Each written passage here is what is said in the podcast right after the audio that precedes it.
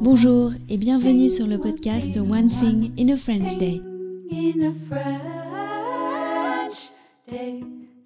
Aujourd'hui, cet épisode, le numéro 2283, s'intitule Entretien avec l'éditrice Frédéric Paulet. J'espère que vous allez bien et que vous êtes de bonne humeur. Je m'appelle Laetitia, je suis française, j'habite près de Paris et je vous raconte au travers de ce podcast un petit bout de ma journée. Vous pouvez vous abonner sur le site du podcast onethinginafrenchday.com pour recevoir le transcript, le texte du podcast par email à chaque fois qu'un épisode est mis en ligne. Le transcript existe en deux versions, tout est expliqué sur le site du podcast, mais sachez que c'est un excellent outil pour améliorer votre compréhension du français. Entretien avec l'éditrice Frédéric Paulet.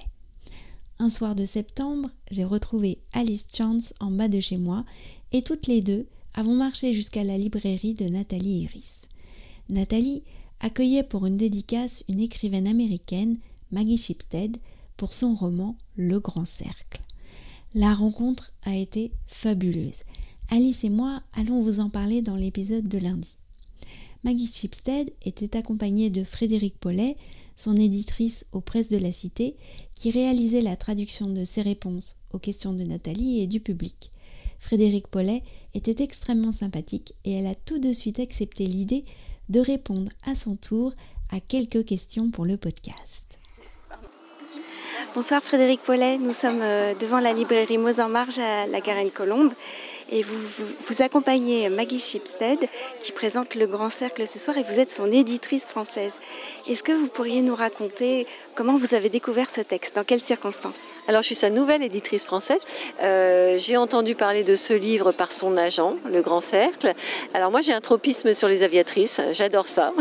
Donc déjà c'était un bon point, c'était quelque chose qui a, vraiment attiré ma curiosité.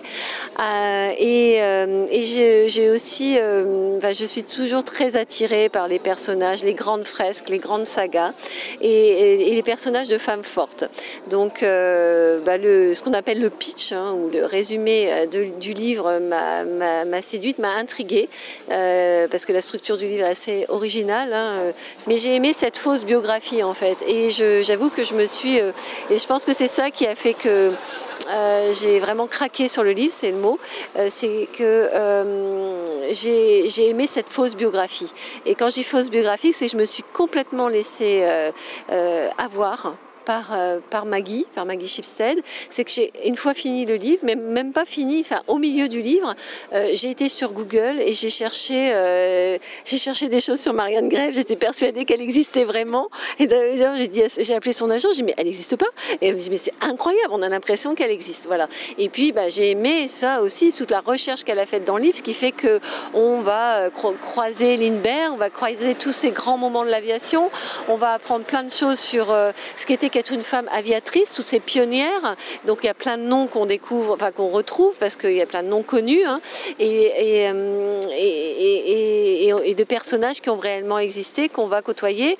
On, est transporté dans l'histoire américaine, la Grande Dépression euh, euh, et puis la Seconde Guerre mondiale et, et voilà. Et ce qui m'a aussi fasciné, donc j'ai appris beaucoup plus tard qu'elle l'avait écrit, qu'elle l'avait commencé en 2014, qu'elle l'avait fini, qu'elle avait mis 4 ans à l'écrire, c'est euh, la un peu ponceux dire ça, mais euh, ce livre annonçait vraiment le, mouvement MeToo, euh, puisque les deux personnages, celui de Marianne et celui d'Adley, qui ont des histoires qui vont se rapprocher par moments ou avec beaucoup de points communs.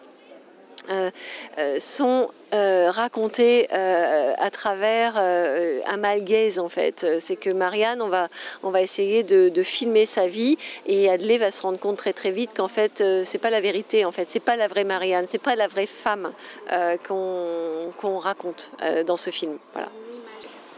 Vous disiez que le livre en français, il fait 20% de plus que le livre en anglais? Alors oui, ça, a beaucoup étonné notre audience ce soir. C'est qu'en euh, anglais, il fait un peu plus de 500 pages et en français, il va faire presque 800 pages. Alors pourquoi? On n'a rien rajouté. on n'a pas. Euh, c'est que la traduction, enfin le passage de l'anglais au français chasse et on, on jauge ça environ 20% de texte en plus. Voilà. Vous, vous l'avez découvert en anglais du coup En anglais, moi je l'ai lu en anglais, oui, tout à fait. Vous avez lu la traduction? Oui, et c'était une très bonne traduction. voilà, c'est vraiment la troisième voie. Donc le livre a été traduit par Caroline Boé, qui est une jeune femme avec beaucoup de talent, euh, qui est euh, une, linguiste en plus et qui, euh, voilà, qui, a, su, qui a su donner sa voix, hein, sa voix de traducteur, puisqu'on parle de troisième voix quand on parle d'un traducteur, à ce livre, tout en respectant le texte d'origine, mais en, voilà, en le sublimant aussi grâce à ce passage à la langue française. Merci beaucoup. En tout cas, moi, j'ai hâte de me plonger dans ce livre. Merci. Merci beaucoup.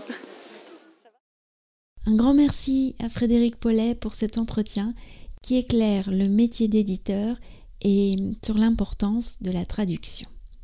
One Thing in a French Day, c'est fini pour aujourd'hui. Je vous souhaite à tous de passer un très bon week-end et je vous retrouve dès lundi pour un nouvel épisode du podcast. À bientôt, au revoir.